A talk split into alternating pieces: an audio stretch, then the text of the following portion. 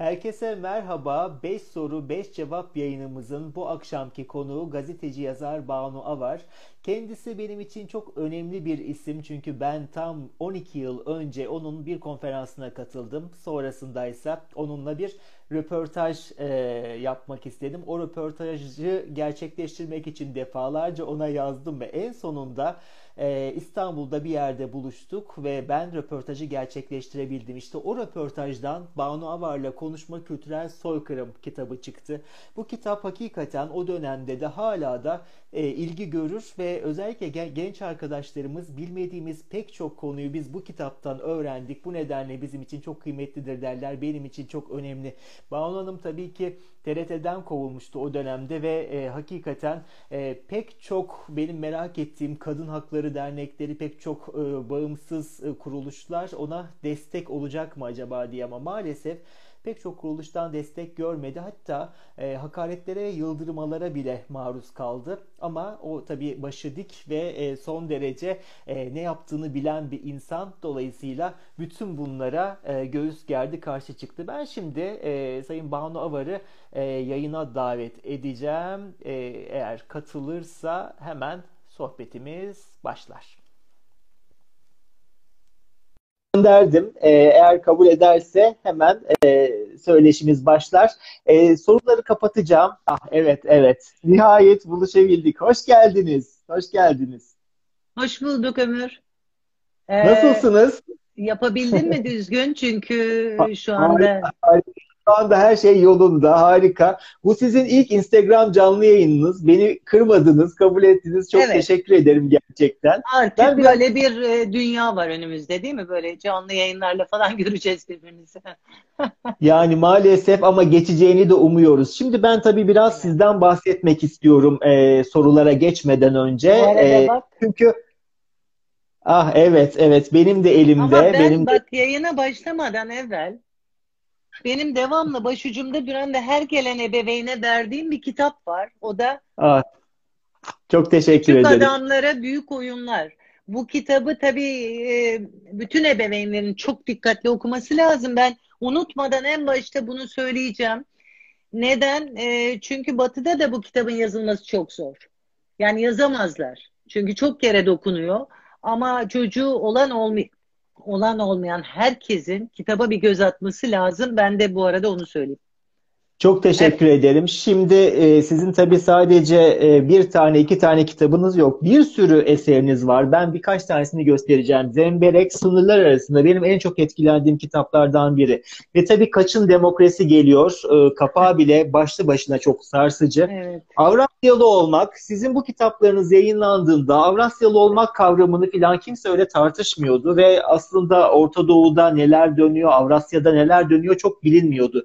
Genç arkadaşlar gençlerin çok ilgiyle okuması gereken kitaplar. Hangi Dünya Düzeni? Batı'nın politikaları bugün de aynı. Böyle ve yut. Siz sınırlar arasında programı sırasında tabii 80 ülkeye gittiniz ve o ülkelerde özellikle Batı'ya hangi Avrupa diye sordunuz. Bu benim başucu kitaplarımdan bir tanesi. Gün o gündür. Hmm. Ve tabii devamını bekliyoruz. Sizin söyleşi kitaplarınız da var. Başka başka kitaplarınız da var.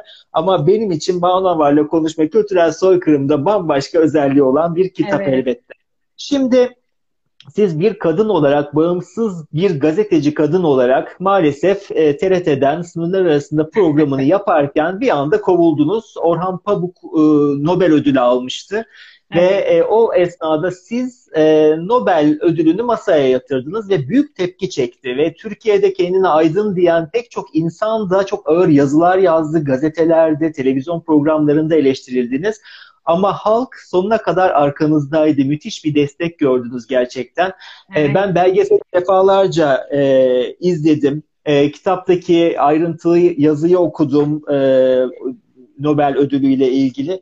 Hakikaten üzerine düşünülmesi gereken bir şey. Şimdi e, bütün bu çerçevede... Ama insan da yani destek veren çok oldu. Evet Arslan Bulut gibi, Özdemir İnce gibi e, tabii yani çok, çok ama Murat insan, ben de yerden yere yani 40 tane e, ödül verdiler sırf onunla ilgili olarak bana. Hiç unutamam. Yani Aydınlar Ocağı'nda sırayla dizilmiş insanlar 40 tane ödül takdim ettiler. Yani tamamen iyi niyet göstergesi olarak. Yani çok insan özellikle dediğin gibi halktan da büyük destek aldım. Onu da söylemek lazım. Evet, kesinlikle herkese çok teşekkür ediyoruz. Şimdi e, siz son zamanlarda da çok eleştiriliyorsunuz aslında sessiz kalmakla ya da neden bu kadar e, olay olurken siz bir hareket başlatmıyorsunuz diye. Şimdi bir aydının görevi hareket başlatmak falan değildir. Toplumu uyarmaya çalışmaktır ve siz bu görevi aslında sonuna kadar yaptınız. Ben bunun en yakın şahitlerinden bir tanesiyim. Dolayısıyla burada söylemek istiyorum. Ve e, şimdi sorulara geçmeden, e, size de söz hakkı vermeden bir şey daha söylemek istiyorum. Siz şimdi e, bütün bu e, sosyal medya mecralarını da etkin bir şekilde uzun yıllardır kullanıyorsunuz aslında. Hem Facebook'ta bir hesabınız var, Instagram'ınız var ama şu anda e, podcast yayınlarına başladınız. Bu çok önemli e, Banu Avar'la yorum programını mutlaka izlesinler. Spotify'dan, Google Podcast'ten ve Apple Podcast'ten izleyebilirler, dinleyebilirler, takip etsinler. Çok önemli. Ayrıca banuavar.com.tr'ye de koyuyor arkadaşlar onu. Yani bizim sitede de bütün platformlarda orada mevcut. Evet, evet mutlaka yani, takip edin. Teşekkür etmek istiyorum. Gencecik arkadaşlarım bunlar. Ee, sen de tanıyorsun bir kısmını. Yani e, kendileri beni İTKK yani Cem Gümüş olsun, Kubilay Tuğlu olsun, İTKK yani bunu yapacaksın abla yok artık falan diye e, bu işlerin içine soktular ve e, sonuna kadar da büyük e, Gamze'miz var. Köse, Gamze Köse. Yani e, Özlem e, TRT'deki arkadaşım, yönetmen arkadaşım falan inanılmaz bir destek veriyorlar ve benim e, teknolojiyle olan uzaklığımı da onlar kapatıyorlar sağ olsunlar. Yani çok e, teşekkür ediyorum buradan onlara. Evet, biz de çok teşekkür ederiz. İyi ki o yayınları gerçekleştiriyorsunuz. Ayrıca Şimdi, bir şey buyurun. söylemek lazım. Buyurun. Yani e, daha önceden e, e, öyle insanlar var ki yani sen de tanıyorsun hepsini zaten. Türkan gibi, e, Gökhan gibi, Uluyurt. Yani bu insanlar başlattılar. Ben bir şey bilmiyordum yani Facebook, Twitter vesaire anlamıyordum. Onlar başlattılar bunları da. Yani ben başlatmadım. Evet. Sosyal medyayla olan e, şeyde onların çabalarıyla oldu ve senelerce bunu sürdürdüler. Onlara da çok teşekkür ediyorum. Evet e, ve öte yandan da tabii siz e, bireysel kullanımdan öte bunların altyapısını incelemeye çalışıyorsunuz. Özellikle hangi dünya düzeni kaçın demokrasi geliyor ve Zemberek kitabını okuyanlar göreceklerdir. Arap e, Baharı ve bütün bu e, Twitter, Ama Facebook çok suçlanıyorum işte diyor ki sen diyor onları eleştiriyorsun da ne işin var senin Facebook'ta hadi bakalım. e, şimdi, şimdi buna şöyle bir cevap vermek gerekiyor. Ben özel okulların varlığını çok eleştiren bir insanım ama özel okullara gidiyorum. E, neden gidiyorsun o zaman diyorlar. Çünkü çocuklar orada diyorum. E halk burada siz de buradan ulaşmak zorundasınız elbette. Şimdi yani ben işte. isterseniz Yavaş yavaş sorulara geçmek istiyorum. Size 5 soru soracağım. 5 cevap dinlemek istiyorum ama insanlarımız da şimdiden bir sürü soru yönelttiler. Sonrasında o sorulara da geçeriz elbette. İlk sorum ee, özellikle kadın konusuyla ilgili. Şimdi günümüzün en büyük sorunlarından bir tanesi olarak kadın meselesi gösteriliyor ve e, hatta Türkiye'de kadın haklarının olmadığı iddia ediliyor. İlk başta sormak istiyorum bu doğru mu? Gerçekten Türkiye'de kadın hakları yok mu? Yani 1934 yılında o haklar elde edilmişti benim bildiğim kadarıyla ama kadın sorunu tartışılırken de bir erkek düşmanlığı pompolanıyor ve ben bir erkek olarak kendimi e, erkek düşmanlığı yapılan bir eylemin içinde bulmak istemiyorum ve bundan çok ciddi olarak rahatsızlık duyuyorum. Sizce bu konu nerede başladı, nasıl algılanıyor ve ne yapılmalı? Evet, beni hedefe koydun şimdi. Allah millet böyle çıkardı kılıçlar, kalkanlar bekliyorlar bir yerde. Yani e, şunu söylemek istiyorum. İnsan hakları, deyince ne anlıyoruz? Ee, kadın hakları deyince ne anlıyoruz? Çocuk hakları deyince, hayvan hakları deyince, bitki hakları deyince ne anlıyoruz? Yani bir haklardır gidiyor ve dünyanın en çok haklardan yana korkunç durumda olduğu bir süreçte biz durmadan her şeyin bir hakkı var, hakları söyleyenler de Birleşmiş Milletler. Yani bütün o Filistin'de kanlar akarken, Bosna'da akarken, işte ne bileyim Yemen'de akarken, Irak'ta, aklına gelen her yerde akarken bunlar üç maymun ama kadın haklarıymış yok insan haklarıymış yok yani, bunun bir e, şey olduğunu düşünüyorum Onur. Yani bir e, kukla tiyatrosu olduğunu düşünüyorum. Onun için e, kadınların tabii ki e, çocukların tabii ki bütün insanların tabii ki e, insanca yaşamasını istiyoruz. Biz o nedenle çaba gösteriyoruz. O nedenle kendimizi yırtıyoruz. Ama e, kalkıp da bunu bir takım olaylara alet etmeye başlarlarsa o zaman bunu da deşifre etmek aydın görevi diye düşünüyorum. E, ve bu özellikle 1983'te Reagan'ın işte demokrasi meşhur projesi. demokrasi projesiyle iyice yani daha önce de vardı yok değildi. Ama 1983'te yani Reagan'ın demokrasi projesiyle özellikle gençlik ve kadına el atalım dendi ve kadın ve gençlik e, öne çıkartıldı. E, bu toplumun da çok kolay benimseyebileceği bir şeydi. O nedenle özellikle ülkelerin aydın sınıfları içindeki kadınlar hedeflendi ve bunlar bu hareketlerin içine çekildi ve son derece yanlış bir şekilde çekildi. Yani e, kadın e, bu işlerle belki ünsiyeti olmayan, bilmeyen, içinde ne dolap dönüyor onu da anlamayan iyi niyetli kadınlar bir takım kadın derneklerinin içine girdiler. Fakat onlar o derneklerin nereden e, e, fon aldığını, nereden e, ne şekilde ilişkiler içinde olduklarını falan da bilmiyorlardı. Ve birdenbire bir erkek düşmanlığı içinde buldular kendilerini. İşte bunun çok tehlikeli olduğunu düşünüyorum. Yani dahası Atilla İlhan'ın dediği gibi hani aydınları senle de biz kitapta çok işlemiştik o konuyu. Aydınları bir ülkenin, hedef ülkenin aydınlarını batı kendi suyuna çekip ondan sonra forme etmeye başlıyor, şekillendirmeye başlıyor.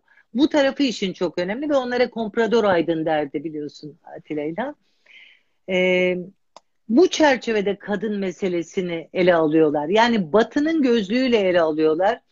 Ee, ve batı bu gibi ülkelerde nasıl şekillendirmek istiyorsa toplumu yani etnik olarak bölüyor, dini olarak bölüyor ve şimdi cinsel olarak bölüyor. Yani orada şuna girmek lazım. Ee, bölünmüş ve kompartmanlara ayrılmış toplumlar istiyorlar. Ve bu kompartmanlara ayrılmış toplumlar yani e, kadınlar ayrı bir yerde savaşsın erkeklere karşı. İşte Sünniler ayrı bir yerde savaşsın Şiilere karşı. Kürtler ayrı bir yerde savaşsın bilmem Türklere bilmem Lazlara ona buna.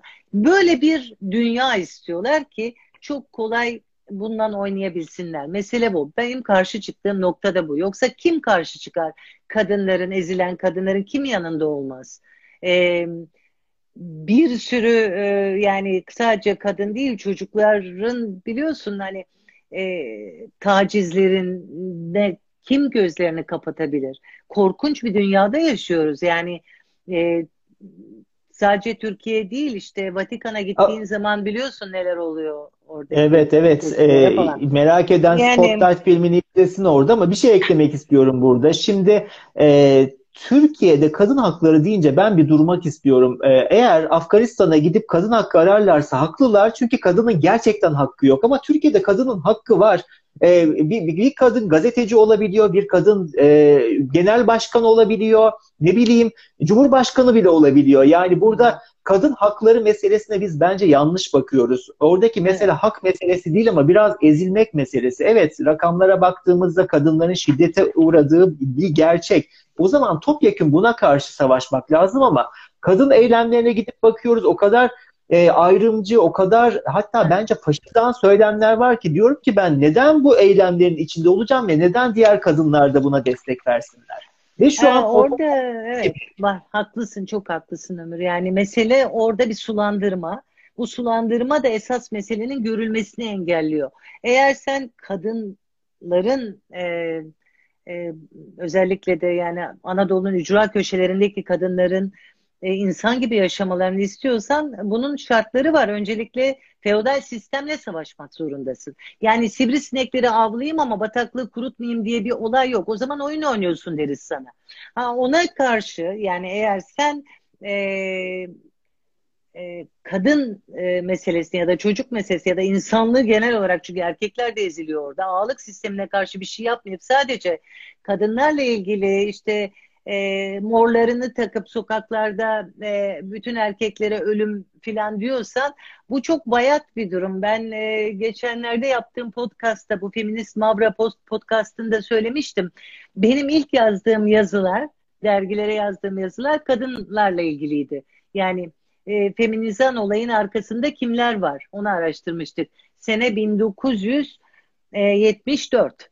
E, ilk yazdığım yazılar buydu. Hatta Ayşe e, Biderman'la Aytunç Altındal'ın eşiyle birlikte yazmıştık. Valeri Solonas diye bir kadın vardı mesela. Erkeklere ölüm, erkekleri kesme biçme derneğini açmıştı. Nasıl e, kesiriz onları falan diye konuşuyorlardı yani sokaklarda. Ya da German Greer ya da Kate Millett. Yani e, böyle e, akımlarla çıktılar ortaya ve bu akımlar e, sistem tarafından, emperyalizm tarafından çok desteklendi. Aman dediler bu harika. Bu olsun işte. Çünkü e, sonra yavaş yavaş tabii e, Türkiye'ye kadar bu iş e, ya da değişik ülkelerde e, bayiliklerini açtılar. Atilla abi bunlara acentalıklar derdi. Yani kadın hakları bir hareketse o hareketi mutlaka başka ülkelerde de e, yapıp o, o çarpıklığıyla orada koyup ki bunun yeri ya basındır ya da akademilerdir yani üniversitelerdir. Oralarda bunları acentalaştırdılar, bayileştirdiler ve topluma saldılar. Zaten normal Anadolu'daki kadına gittiğin zaman bunlardan haberi bile yok. Saçma salak şeyler diye bakıyor. Ama işte belli bir e, grubu etkileyebiliyor. Burada esas mesele genç arkadaşlara söylemek istediğim ben olaylara sınıfsal bakıyorum. Benim için kadın ya da erkek ne üretiyor? Üretiyor mu? Ben onun yanındayım. Kadın ya da erkek hiçbir fark gözetmeden e, ve bu işin de sınıfsal olarak ele alınması şart olduğunu söylüyorum. Yoksa öyle kadınlar var ki öyle adamlarla beraber işte mesela Condoleezza Rice'ından e, şeyine Hillary Clinton'ına ya da Kamala Harris'e Kamala Harris'i görecekler yani neler yapacak o şimdi bütün dünyaya. Aynı Condoleezza Rice ya da Hillary gibi davranacak. Ya da Tansu Çiller ya da başka aklınıza gelen her türlü işte siyasetin içindeki tiplemeler. O yüzden böyle bakamayız. Bizim bakışımız mutlaka üretenler, e, ezilenler yani bu, bu sınıfın yanında mıyız? E, kendi mi, e, vatanımızda en ezilen, en büyük üretimi yapanların yanında mıyız kadınıyla erkeğiyle yoksa ezenlerin yanında mıyız ona karar vermek. Ben böyle Vallahi e, ben bir erkek olarak ezildiğimi düşünüyorum aslında e, bu toplumda. Çünkü e, bir bakıyorsunuz e, öyle büyük bir güç var ki karşınızda. O sizi maddi, manevi ve psikolojik olarak eziyor aslında. Yani bunu kadın erkek demeden yapıyor. O kadar güzel örnek verdiniz ki özellikle ağırlık sistemiyle evet. ilgili olarak hakikaten hala devam eden bir sorun. Peki ikinci soruya geçelim o halde. Evet. İkinci soru daha çok aslında Türkiye'deki yeni solla ilgili. Bizim eskiden bildiğimiz sol gibi değil. Yani şu anki sol biraz neoliberal çizgiden bahsediyor.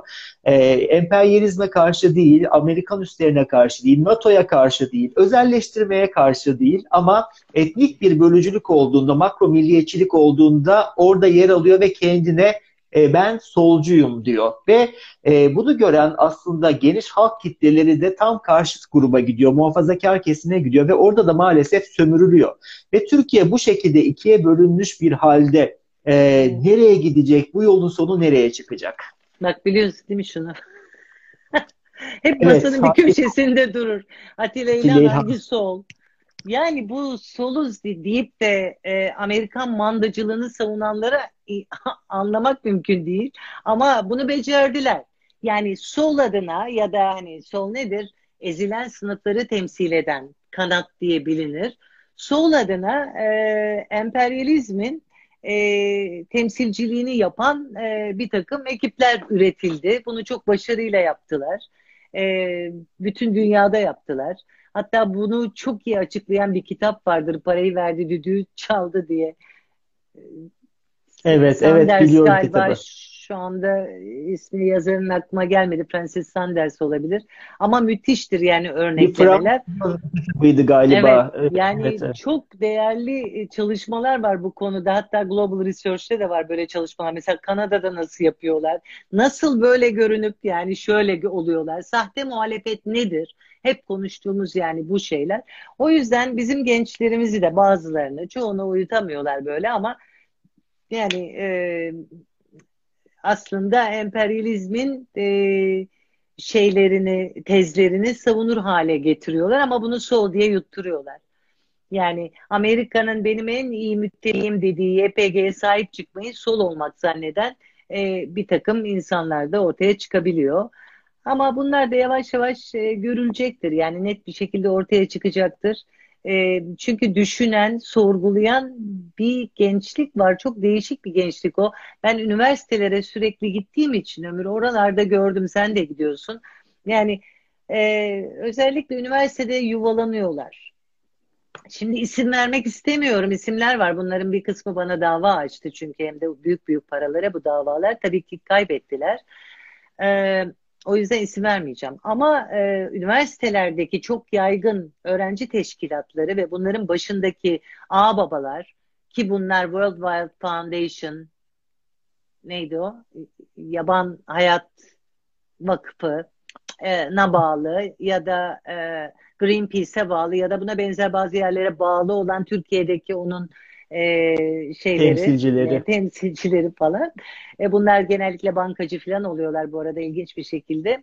İşte e, bunlar e, vasıtasıyla bütün toplumda yayılmaya başlıyor ve gençler bazen fark edemeyebiliyorlar en başında ama izah ettiğin zaman da hemen fark ediyorlar. Hemen anlıyorlar yani bunun ne olduğunu. E, bunları e, yaygınlaştırmaya çalışan ekipler var. Biz de Aydın sorumlu olarak e, bunlarla mücadele etmeyi kafamıza koyduk ve bunu yapıyoruz. O zaman bu çerçevede bir sonraki sorumu sorayım. Üçüncü soruyu aslında daha çok gençlerle ilgili. Şimdi bizim gençlerimiz hala şu an e, koronavirüs sürecinde olmamıza rağmen ben sosyal medyada ya da herhangi bir yazıda görüyorum, bir videoda fark ediyorum. İnsanlar öyle ya da böyle virüs bitecek ben kapağı yurt dışına atacağım diyor. Bunu evet. üniversite öğrencileri söylüyor veya Evet. Gidip e, Batılıların açtığı bir workshop e, katılıyorlar ve bu oraya e, bir bakıyorum evet. sağcısı da katılıyor, solcusu da katılıyor. Hatta burada evet. kıyasıya bir e, öfke e, yarışı içindeler ama orada aynı workshop içinde demokrasi öğreniyorlar. Sivil toplum örgütlerini keşfediyorlar ve sivil toplum örgütlerinin bir taraftan demokrasiyi getireceğini öğreniyorlar. Sizin bana yıllar önce önerdiğiniz bir kitap vardı. Sivil Örümceğin Ağında. Mustafa ya, evet. O kitap yanımda. Atilla İlhan Tokat evet. gibi bir kitap demişti bunun için. Aynen ve demokrasi evet. bahsediyor. Hatta evet.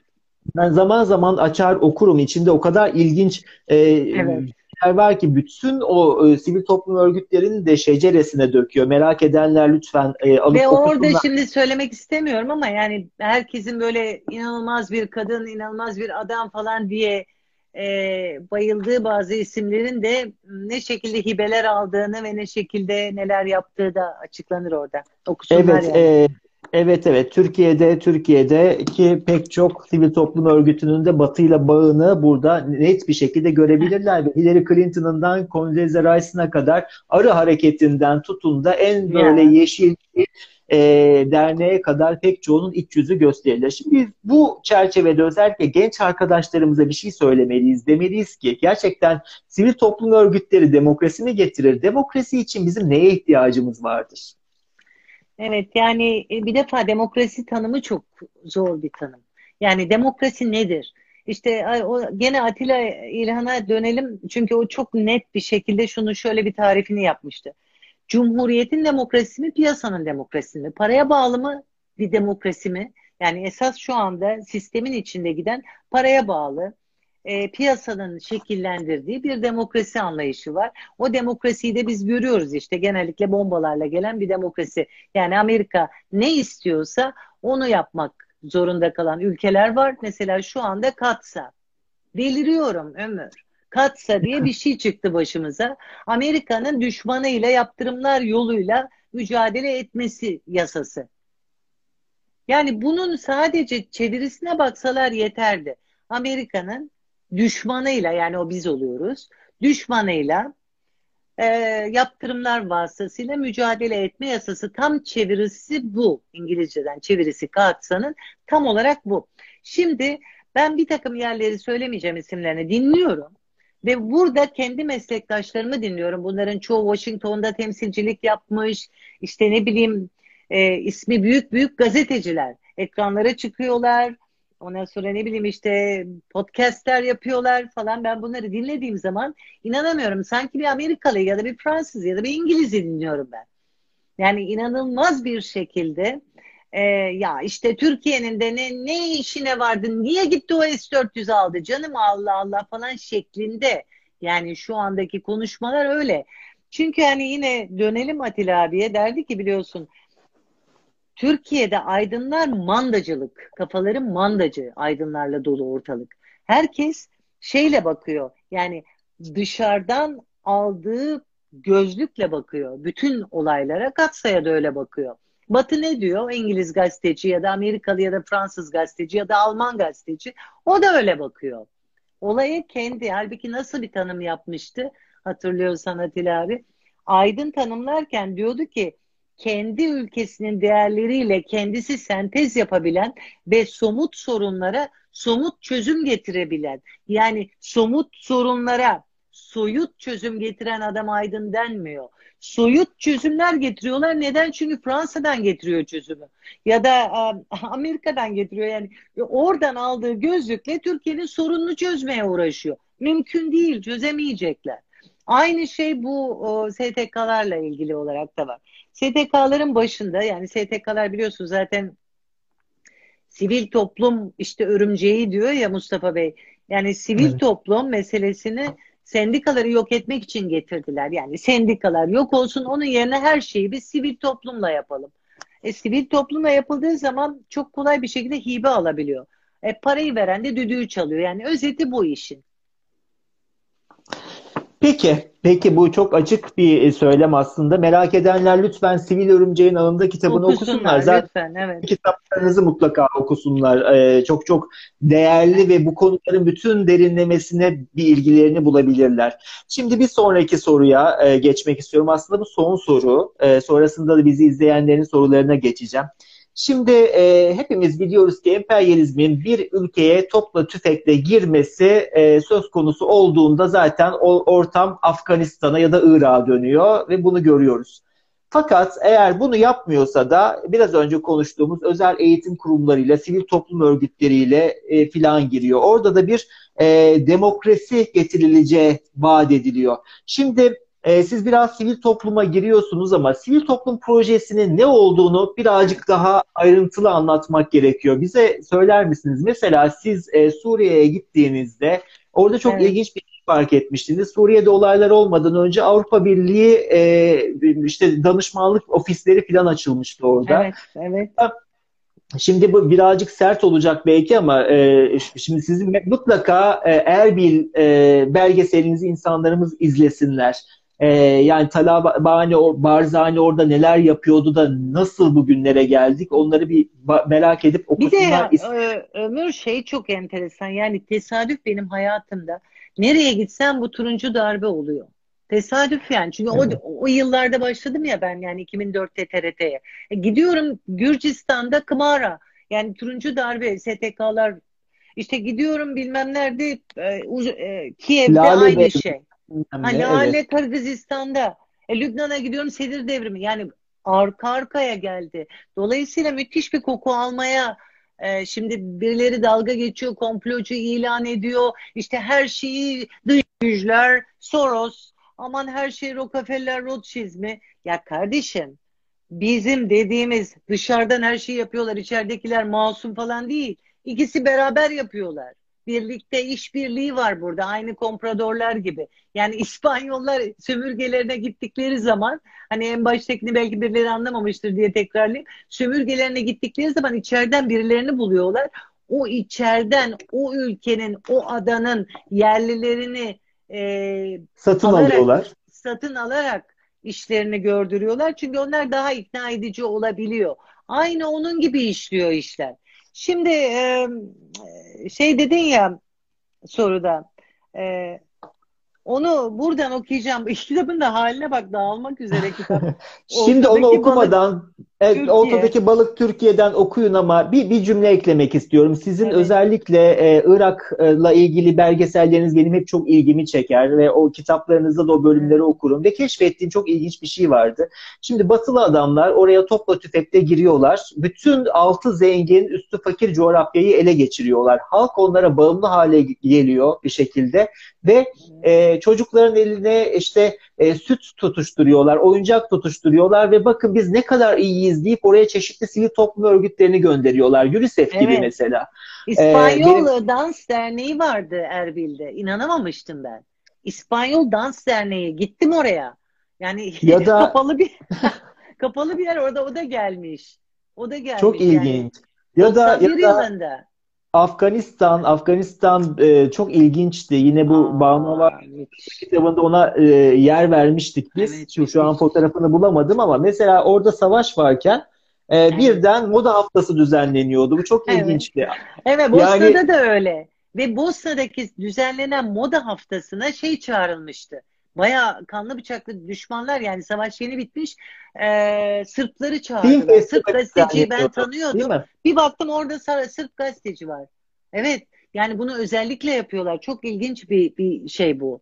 Hani bu kolaylaştırıcılık diye bir laf var ya facilitator falan diyorlar. Kolaylaştırıcı kendi ülkeler yani bu tip kendi denetimlerinde savaşa giren, korkunç kan döken, korkunç olaylar yaşayan ülkeler arasında kendi çıkarlarına uygun e, mesela Birleşmiş Milletler e, böyle e, birliktelikler de yaratıyordu. Çok ilginçti bu. Evet.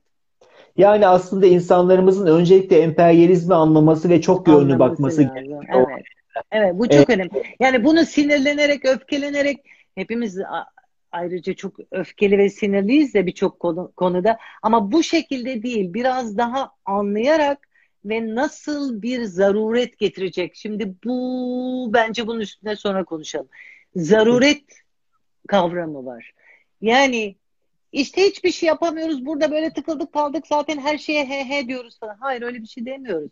Bu öyle bir süreç ki bunun sonunda öyle bir yere doğru gidiyoruz ki herkes zaruri olarak yeter be diyecek. Dememe ihtimali yok. İşte o güne de hazırlıklı olmak lazım o. Şimdi şeyi söyleyeceğim bu STK olayı önemli. Burada yani Allah rahmet etsin Emin Değer öyle bir e, şey yaptı ki hmm, öyle bir e, açıklaması var ki çok güzel bana. Yani benim kafamda böyle ömür şeydir bu. Atilla abi de bunu çok yapardı. Öyle bir şey söylüyor ki birisi. Ha tamam bu.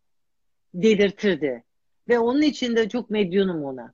Yani derdi ki ben dedim bu kadar bilgiyi anlayamayacağım artık ve almıyor kafam ve nereye koyacağımı da bilmiyorum.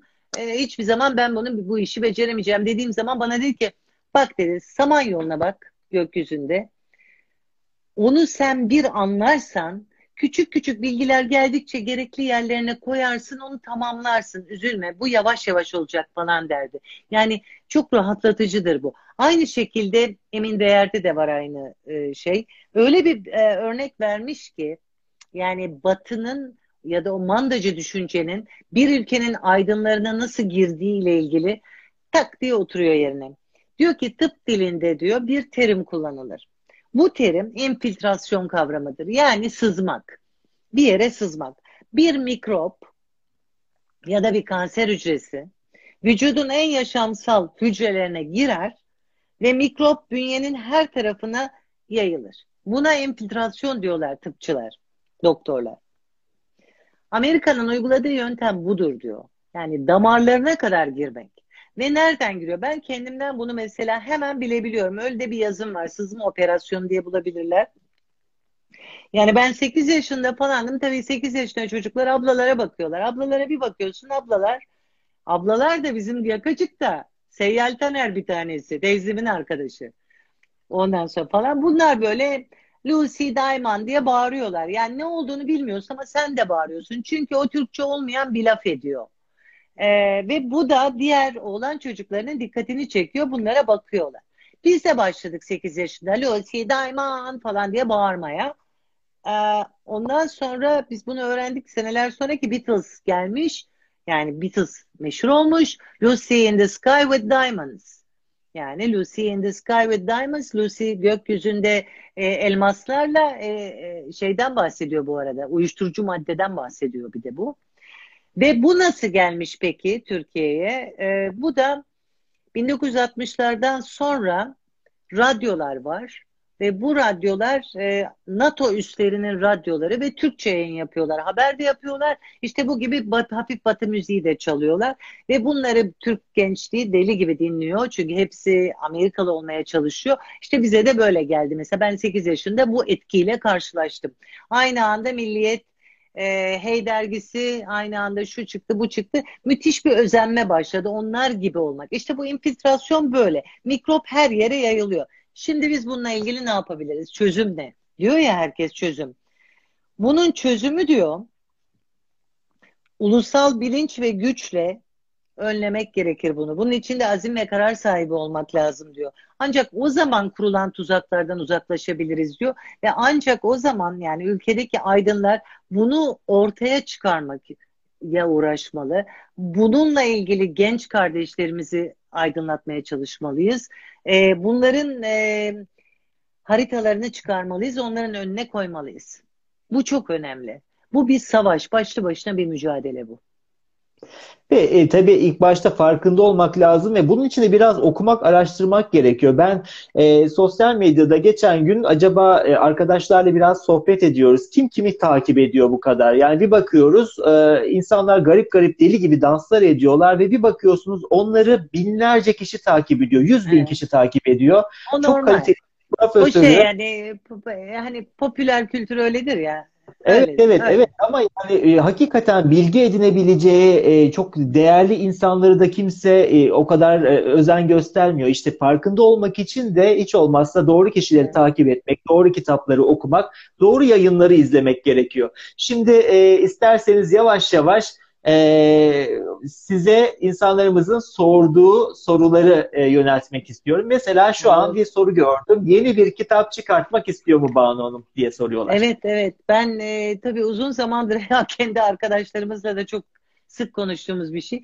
Bir e, yani senle de daha önce konuşmuştuk. Bir kesintiye uğradım ben e, annemi kaybettikten sonra. Tam o sırada yoluna soktuğum bir çalışmam vardı. Fakat o dönemi biraz zor geçirdim. E, ve e, onu yapamadım. Ama çok gerçekten heveslendiğim e, ve çok yapmak istediğim bir şey var. E, halkla ilişkilerin babası olarak bilinen Edward Bernays ile ilgili bir kitap var. Bütün alıntılarım da hazır. Ve onu mutlaka yazmak istiyorum. Çünkü nasıl insanlar güdülüyorla ilgili bir şey olacak bu. Ee, bunu yapmak istiyorum. Bilmiyorum ne zaman yapabilirim ama e, yani yavaş yavaş herhalde bu bu süreçte başlayacağım.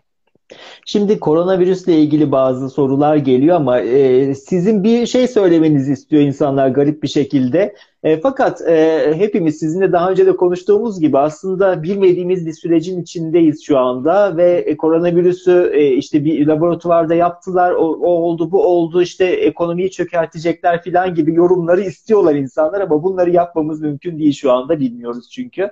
Belki siz e, bir şey söylemek istersiniz diye yine de okumak istedim. Ya ee, var e, bana da özelden çok bununla ilgili soru geliyor ama yani biz bir defa bizler yani gazeteci olan insanlar yahut da işte ne bileyim hatta e, yani tıp veya bu işin uzmanı olanların dışındaki tıpta bile olsa akademisyenler yani bilmedikleri bir konuda konuşmamalılar. Bu çok yanlış yerlere götürebiliyor insanları. Bir defa onu söyleyeyim. Ama şöyle bir şey ömür düşünüyorum. Yani düşüncemi söyleyebilirim. Ee, hani bir olay oluyor. Gerçekten oluyor. Ya da bir virüs var. Gerçekten var. Ee, Birçok insanın canını alıyor falan. Birileri bundan yararlanıyor. Birileri bununla ilgili bir şeyler yapıyor. İşte o tarafına dikkat etmemiz lazım. Yani şimdi sana hemen burada bununla ilgili hmm, şu bütün dünyayı yöneten büyük büyük isimler var ya onların içinde olduğu bir teşkilat var. Bilderberg gibi. Ondan da işte CFR. Yani CFR'nin Türkçe ismi Dış İlişkiler Komisyonu. Konseyi. Konseyi. Dış İlişkiler Konseyi'nin başında da bir adam var. Richard Haas. Richard Haas bu bütün bu Rockefeller, Rothschild, o, bu, şu, Kamala Harris, Biden, Clinton bilmem ne. Hepsinin yani o CHP'nin en başındaki adam. Ee, geçen hafta Foreign Affairs dergisinde bir yazısı çıktı. Ben bir tek bundan bahsedeyim. Çünkü çok ilginç bir yazı. Ee, bu arada Rockefeller'de 10 yıl evvel bir rapor yayınlamıştı ve bu rapor devamlı salgınlardan salgınlar olacağı ve dünyanın dengesinin bozulacağını anlatıyordu. Bu da ilginç bir not olarak koyuyorum. Yani arzu eden bunları internette bulabiliyor. Açıyor yani hemen komplo, komplo teorisyeni de, demeden önce birazcık insanlar araştırsınlar ha ben de benim adım da olarak. çıktığı için hani komplocu aa bak gene işte bilmem ne filan derler. O yüzden ben fazla bir şey söylemeyeceğim ama sadece ama şunu söyleyeceğim. Istiyorum. Yani bir virüs, bir korkunç bir salgın, korkunç bir pandemi var. E, ama e, bunu birileri çok güzel kullanmaya başladı. Bunu da görmemek için hani aptal olmak lazım. Ona da e, he diyemeyeceğim. Şimdi e, bu Richard Haas'ın yani CFR'nin başındaki adamın pandemi tarihin akışını hızlandıracak başlıklı yazısında o kadar garip cümleler var ki gerçekten İngilizce yani olan okuyan ne olur açsın baksın bunu. Ee, Richard Haas e, Foreign Affairs yazarsa e, e, makale önüne çıkacak. Şimdi diyor ki e, bir cümlesini aldım burada. Küreselleşme e, bir gerçeklik olduğu böylece pandemiyle ortaya çıktı. Küreselleşme meşrulaştı diyor ya. Bu ne biçim bir laf? Küreselleşme yani bizim için biliyorsun bizler için küreselleşme, küresel demek emperyal sistemi, emperyal demeyelim nazikçe söyleyin nedir o globalizm. Odur yani. Bu diyor meşrulaştı diyor. Yani ee, bak şöyle diyor tam olarak hiçbir ülke belli oldu ki e, fakiriyle zenginiyle e, doğusuyla batısıyla hiçbir ülke ne kadar güçlü olursa olsun tek başına başarılı bir şekilde başa çıkamayacağı küresel zorluklar varmış. E, dünya insanları bunu anladı diyor. Bu sanki adam zil takıp oynuyormuş gibi ifadeler var yani yazının bütününde. E, ve diyor bu u, uzunca bir süre sürecek. Birileri kalkıyor Çin'le başa çıkmamızı da e, kolaylaştıracak bir süreç. Tıpkı Rusya ile başa çıktığımız gibi İkinci Dünya Savaşı'ndan sonra Çin'le başa çıkmamızı da e, kolaylaştıracak bir süreç geliyor pandemi dolayısıyla diyenler var diyor. Yanlış diyor. Bence diyor dünya Birinci Dünya Savaşı'na benzeyen bir sürece doğru gidiyoruz. Birinci Dünya Savaşı'nın sonunda ne olmuştu diyor. Bak burası çok ilginç. Ülkeler parçalanmıştı. Amerikan müdahale evet Amerikan müdahalesi azalmıştı diyor. Yani biz de kendimizi biraz çekelim bu e, kargaşanın dışına. Nasıl olsa bir süreç geçecek, uluslararası kargaşa artacak, biraz izleyelim diyor. Böyle bir yazı. Yani ben bunu ee, sizin dikkatlerinize sunmak istiyorum. Şimdi çok ilginç. Bir taraftan e, şu anda dünyanın pandemiyle birlikte küreselleştiğini söyleyen insanlara ben bakıyorum ama öte yandan da herkes kendi iç çözümünü bulmaya çalışıyor. Yani Avrupa Birliği'nde bile ülkeler kendi iç sorunlarıyla e, boğuştular. Yani orada bile bir birlik söz konusu olamadı. Ay şuna e, bak öte... Allah aşkına şimdi birdenbire İngiltere birdenbire yani 21 Aralık'ta Wuhan'da bu virüs çıkmadı mı? Çıktı. E, 21 Aralık'ta birdenbire İngiltere e, mutasyona uğradığını ilan etti. Ve ne tesadüf ki bütün Avrupa İngiltere'ye düşman yaptırım uyguluyor. Ben diyor senin orada balık tutacağım diyor. Yani çok ilginç değil mi bütün bunlar? Yani her şey her şey için kullanılır durumda şu anda. Daha açık gözlerle bakmalıyız devletler arasındaki ilişkilere. Bu çok önemli. Kesinlikle. Öte yandan da aslında hakikaten koronavirüs meselesi de pandemi meselesi de daha çok büyük devletler arasında sürüyor. Bunu söylemek lazım. Mesela evet. Afrika'da neler oluyor bilmiyoruz. Orta Doğu'da evet. rakamlar ne? İnsanlar ölüyor mu, yaşıyor mu, ne oluyor bilmiyoruz. Yani üçüncü Bu arada dünya... 65 yaşında biri olarak söylemeden geçemeyeceğim. Yani dünyanın hiçbir devletinde, hiçbir uygar ülkede e, böyle bir yaş grubunun evde tutulması diye bir şey yok. Yok böyle bir şey. Bunu da söylemeden Atol Behramoğlu galiba o, o kadar haklısınız ki annem Bunu söylüyor. Annem de. Ya çok ayıp. duramayacağım yani. Ben çocuk değilim. Niye beni eve evet, tıkıyorsunuz? Evet. Evde durmayı hak etmiyorlar. Yani herkes bu, küçücük yani söyleyip geçeyim. Ama dünyanın hiçbir yerinde yok bu. Ha, herkesi eve kapatabilirsin e, herkes evinde olabilir. Bunların hepsi tamam. Ama hiçbir ülkede sadece 65 yaş üzeri evinde oturacak diye bir şey yok. Bir tek Türkiye'de evet. var. Şimdi o kadar çok e, sevgi mesajı geliyor ki size onu söylemeden geçemeyeceğim. İkincisi de lütfen bu yayınlara devam edin. En azından birkaç tane daha yapın diye yazılar gelmiş. Bir sürü. Yapar mıyız bir tane daha sonra? İnşallah, inşallah. Tabii ki.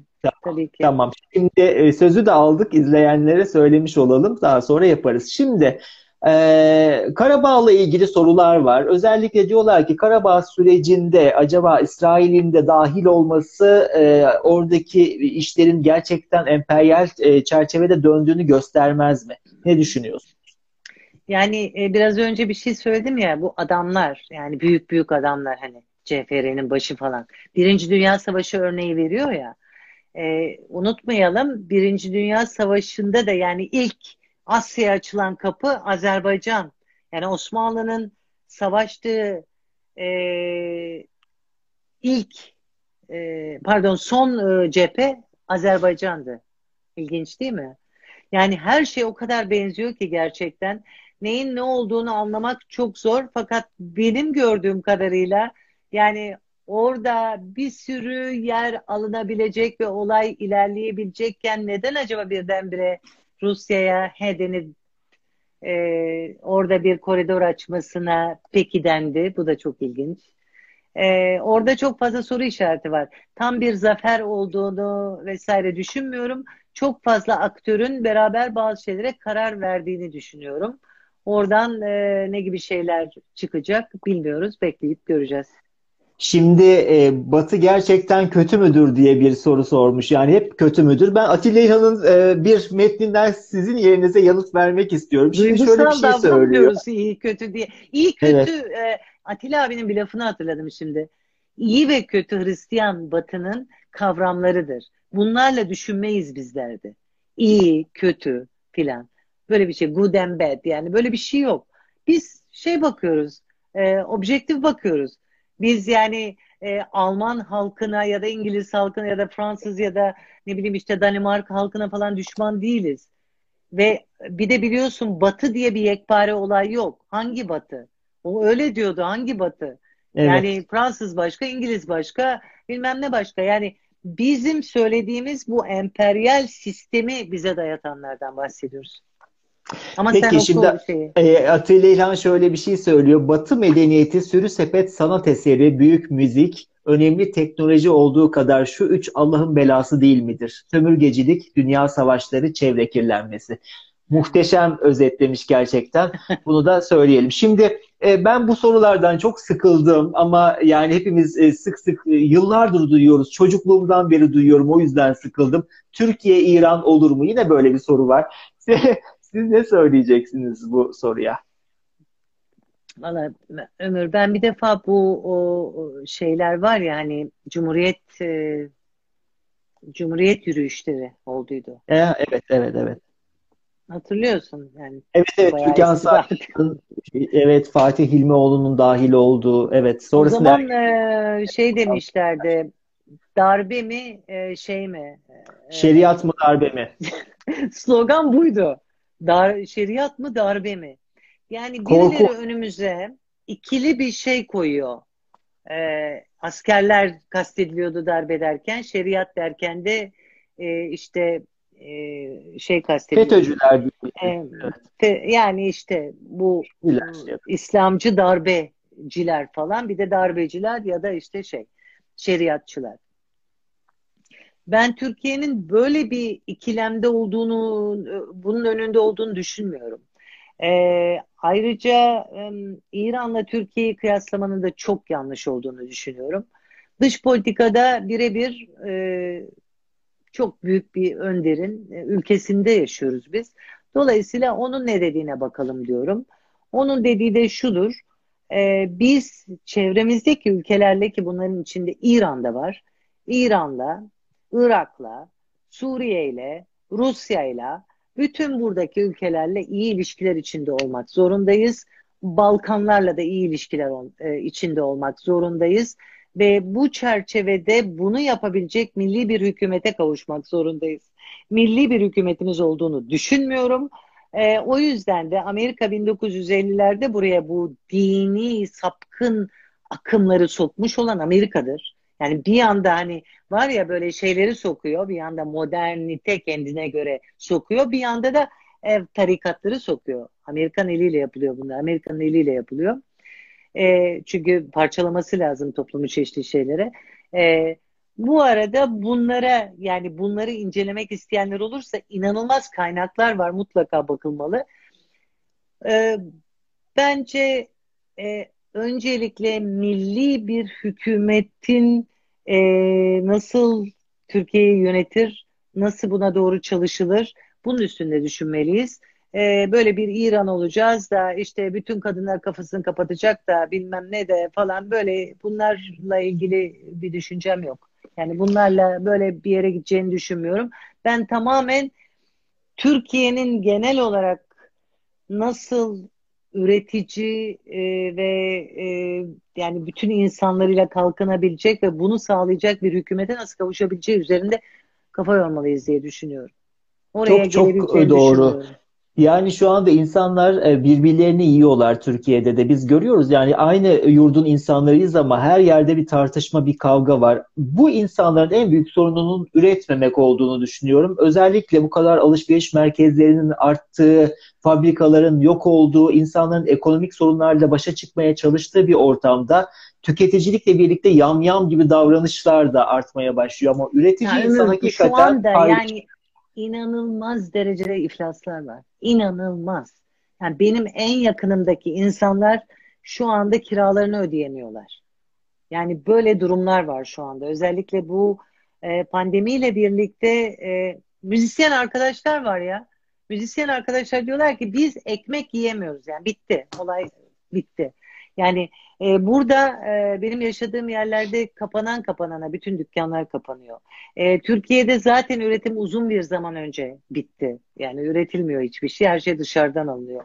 Daha geçenlerde e, arpa, buğday bilmem ne için gümrük vergisi sıfırlandı dışarıdan geliyor. Hayvancılık batıyor. E, et fiyatları iki misline çıkıyor. Hangi birini sayalım? Yani böyle bir inanılmaz bir kaos içinde insanlar tabii ki birbirini yiyecek, tabii ki kavga edecek. Delirmek üzere millet zaten. Yani böyle bir işte bu zaruret başta söylemiştim. Bu zaruri olarak çözümü getirecek. Çünkü bu şekilde gidemez, bu şekilde yaşanamaz çünkü. Evet, şimdi e, bir soru daha var. Selimcan Mengü sormuş e, kardeşimiz. Kardeşimiz e, çok sevdiğimiz şimdi, Selimcan ve anne babasına da çok saygı sevgiler. Evet, evet kesinlikle. Şimdi e, Selim Can diyor ki Joe Biden sonrasında acaba yeni bir çözüm süreciyle karşılaşır mıyız? Evet, o onu o, tuzak soru olarak yollamıştır. Beş dakikamız ha, kaldı pardon, bu arada. Pardon, çözüm süreciyle dedi değil mi? Aa, evet. evet. Çok Be, haklı. 5 dakikamız kaldı onu söyleyeyim. E, sonrasında Çok kapatırız haklı. yayını. E, tamam ve Selimcan için yani Selimcan'a bir de eğer görmediyse bu Biden için yaptığım e, podcast'ı dinlemesini de öneriyorum. Bir de biraz önce bu gece e, yayına giren Kamala Harris'le ilgili ve diğer e, Biden'ın ekibiyle ilgili e, e, bir podcast daha soktuk yayına bu gece. E, yani çok haklı çünkü Biden'ın en önemli özelliği e, bir İsrail'in e, Kamala Harris'in de öyle. Yani çocukluğumdan beri ben İsrail hayranım diyen bir Kamala Harris var. Biden da aynı şekilde. İsrail dediğimiz zaman bunu YPG'den ya da PKK'dan ayrı düşünemeyiz. Çünkü İsrail ve PKK bir bütündür. Yani Kürt ayrılıkçılıkla İsrail bir bütündür. O nedenle e, kesinlikle Selim'e katılıyorum. Yani çok bu gibi şeyler yaşayacağız. Şimdi bu akşamki yayın için çok teşekkür ederiz. Sorular yağıyor gerçekten. Yayına katılmak isteyen onlarca insanımız var. Sağ olsunlar. İzleyenlere de çok teşekkür ederim. Sonda bana bir yaparız. dakika ayır çünkü. Şimdi hemen veriyorum o bir dakikayı ama şunu söylemek istiyorum mutlaka Banu Avar'la yorum podcastlerini takip edin. Ee, çok önemli. Ee, ayrıca sosyal medya hesaplarından da ve kitaplarıyla da halkımızı bilinçlendirmeye çalışıyor ve sonuna kadar buna ederim. devam ediyor. Şöyle bir şey, bir örnek vermek istiyorum. Biraz önce biliyorum yani o da bizi izliyor şu anda. Ee, zaten yani Ömür onunla bir program yapmanı da açıkçası çok isterim. Ee, şimdi Ebru bizim Fethiye'de e, Fethiye Ebru yerel tohum, Evet, e, o, e, biliyorsun onu şeyde e, Yerel Tohum Derneği'ni kurdum. Şimdi e, e, hani biraz en başında söyledik ya soyut e, çözümler, somut sorunlara soyut çözümler getirmek aslında bir e, batı gözlüğüyle olaylara bakmak demek. Yani asla çözemezsin bu şekilde. Soyut soyut çözümler getirirsen somut sorunlara hiçbir şey çözemezsin. Ve bunu yapıyor bizim aydınlarımızın büyük bir kısmı. Olaya böyle yaklaşıyor. Ukalalık bol bol, kibir. Ondan sonra işte e, derneklerde herkes birbirini e, çekiştirmek, e, kıskançlık bol miktarda. Herkes birbirinin ayağını çekmeler. E, o derneklerin de zaten ya da birçok yani isim vermeyelim ama hepimizin aklına gelen o derneklerde hep böyle içi şeyler vardır, çekişmeler vardır falan ve bir yere gitmez. Oraya halk da gelmez zaten. Ama ne yaptı Ebru? E, kendisi zaten e, inanılmaz bir sıcaklığı olan insanları çok kolay e, kucaklayabilen bir insan ve çevresindekiler de öyle. Cemilesi de öyle, Aynur'u da öyle, Sevim'i de öyle. Yani birçok böyle insan var. Onlar hep beraber e, tohum olayına girdiler. Ve böylece halkla onlar hangi partiye oy veriyor işte A partili mi B partili mi bunlara falan hiç bakmadan hiç ayırt etmeden herkesin yardımına koştular. En sonunda bu yerel tohum derneğini kurdular ve belki senelerdir bir takım derneklerin içinde çaba gösterip bir yere pek varamazken bir sene içinde inanılmaz yerlere vardılar. Şu anda burada o ne dese onu dinleyecek ve onun dediğini yapacak insanlar var. Ona güveniyorlar ve onu seviyorlar. Yani e, düşünebiliyor musun? İstanbul'da bir toplantı yaptık. Ben Ebru'yu da beraber yani buraya oraya gittik. Orada bir toplantı yaptık. Birden telefonu çaldı ve e, Fethiye Pazarı'ndan Kadife Hanım onu arıyor. Ne oldu bir şey mi oldu dedi Ebru. Yo özledim seni dedi kadın. Bu dedi madalya be. Bu madalya işte. Yani bunun için e, işte Ağrı'da çocukları var, Ardahan'da e, genç kızları var filan. Bak bir çözüm buldu ve somut soruna somut çözüm buldu. Bunun gibi herkes kendi çevresinde somut sorunlara somut çözümler bulabilir. Bunu yapmalıyız. Ee, bu bir yoldur. Hani çözüm söyle, çözüm söyle. Alın çözüm işte. Ben bunu yapıyorum. Bulunduğum yerde bunu yapmaya çalışıyorum. O yüzden bunu e, iletmek istedim. Hatta bununla ilgili daha da ayrıntılı bir konuşmayı Ramazan Kıvrak sana iki tane önerim olacaktı bugün. Şimdiden söyleyeyim, yayında söyleyeyim. Biri Ramazan Kıvrak. Ee, burada Fethiye Yörük Derneği Başkanı. Ee, böyle çok e, atasözleriyle olayı e, çabucak anlatıveren e, bir kardeşim. E, biri de Ebru Oğuzhan Yeter. O da e, bütün şimdi sadece Fethiye değil Muğla'da hatta e, ülkenin başka yerlerinde de onu arıyorlar e, ve milli eğitimle bir program yapıyor. Çocuklara e, ulaşacaklar. Müthiş. Öğretmenlere ders verecekler. Zirai konularda çocuklar nasıl aydınlanır diye. Tam senin kalemin. O yüzden burada söylemek istedim. Buradan da selam olsun hepsine. Çok teşekkür ederiz bu güzel yayın için, verdiğiniz bilgiler için. İyi ki varsınız. Allah uzun ömür versin diyelim. Çok, ee, teşekkürler. çok teşekkürler. Sağ ol. Çok teşekkürler. Herkese selam, sevgiler.